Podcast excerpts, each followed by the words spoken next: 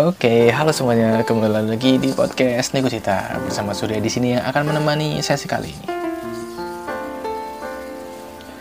Selamat datang para pendengar dan selamat datang kembali untuk para pendengar yang udah stay di sini ya. Terima kasih buat teman-teman yang sudah mendengarkan sampai sesi ini. Oke, teman-teman, teman-teman sekalian, di topik kali ini aku mau ngomongin soal waktu nih. Random banget ya emang ya topiknya ya, cuman ya udahlah ya, karena yang lagi ada di pikiran tuh emang lagi random topik aja sih sebenarnya. Anyway, anyway ini anyway, kalau menurut kalian ya, ketika mendengar kata waktu tuh apa sih yang sebenarnya terlintas di pikiran kalian gitu?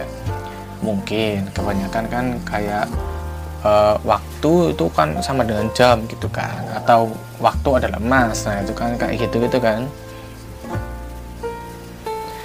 Tapi kalau aku pribadi ya, dengar kata waktu itu kayak banyak banget sih yang ada di pikiranku gitu.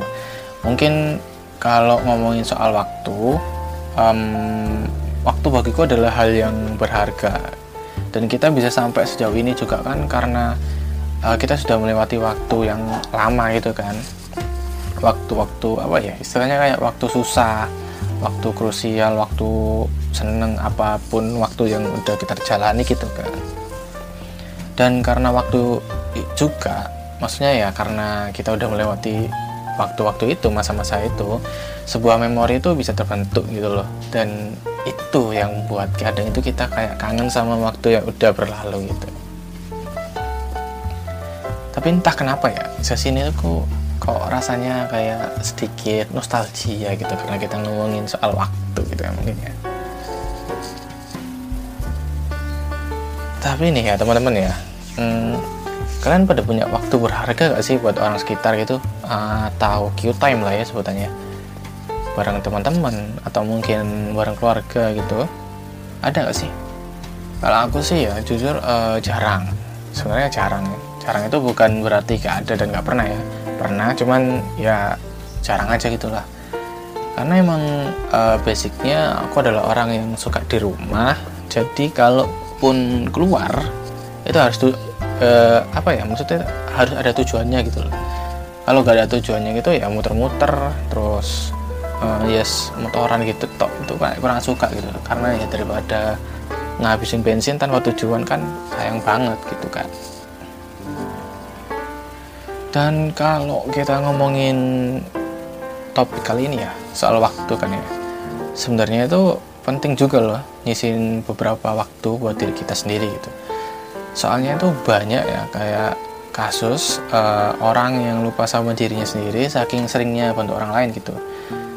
Maksudnya adalah kayak saking seringnya bantu orang lain atau mungkin sibuk dengan kerjanya sendiri, sibuk dengan karirnya gitu, sampai lupa kalau dia itu perlu nyisihin waktu buat mungkin istirahat gitu, atau olahraga, atau mungkin liburan sejenak gitu kan. Dan pada akhirnya ya, in the end of the day, kalau kita gak pinter-pinter bagi waktu itu, kita juga yang kesusahan loh. Dan terlalu banyak mengiyakan permintaan orang lain sampai kita lupa buat take care ourselves juga, itu nggak baik juga. Boleh-boleh aja sih sebenarnya kayak ngabisin waktu untuk kerja, uh, tugas, atau mungkin bantu apa ya, bantu orang lain gitu, boleh aja sih ya. Tapi tetap ya jangan lupa buat pikirin diri sendiri. Dan jangan lupa lah ya, kasihlah ruang buat diri sendiri itu buat nafas gitu, buat istirahat, supaya kalau akan ada kegiatan lain di hari esok itu kalian bisa menjalannya dengan happy gitu.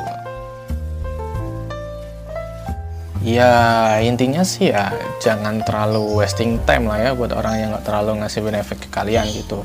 Bantu orang sewajarnya aja, terus bekerja dan ngerjain tugas tahu waktu, even main pun atau Q time pun harus tetap tahu waktu ya. Ya kali terus-terusan Q time dan main gitu kan, kapan mau majunya kalau gitu. Oke teman-teman, jadi sekian sesi kali ini. Terima kasih untuk yang mendengarkan sesi kali ini. Ini mungkin sesi ketiga ya kalau nggak salah. Ya udahlah, terima kasih teman-teman yang udah mendengarkan sampai akhir. Gak sampai sepuluh menit, ini mungkin cuma lima menitan. Dan sampai jumpa di sesi selanjutnya.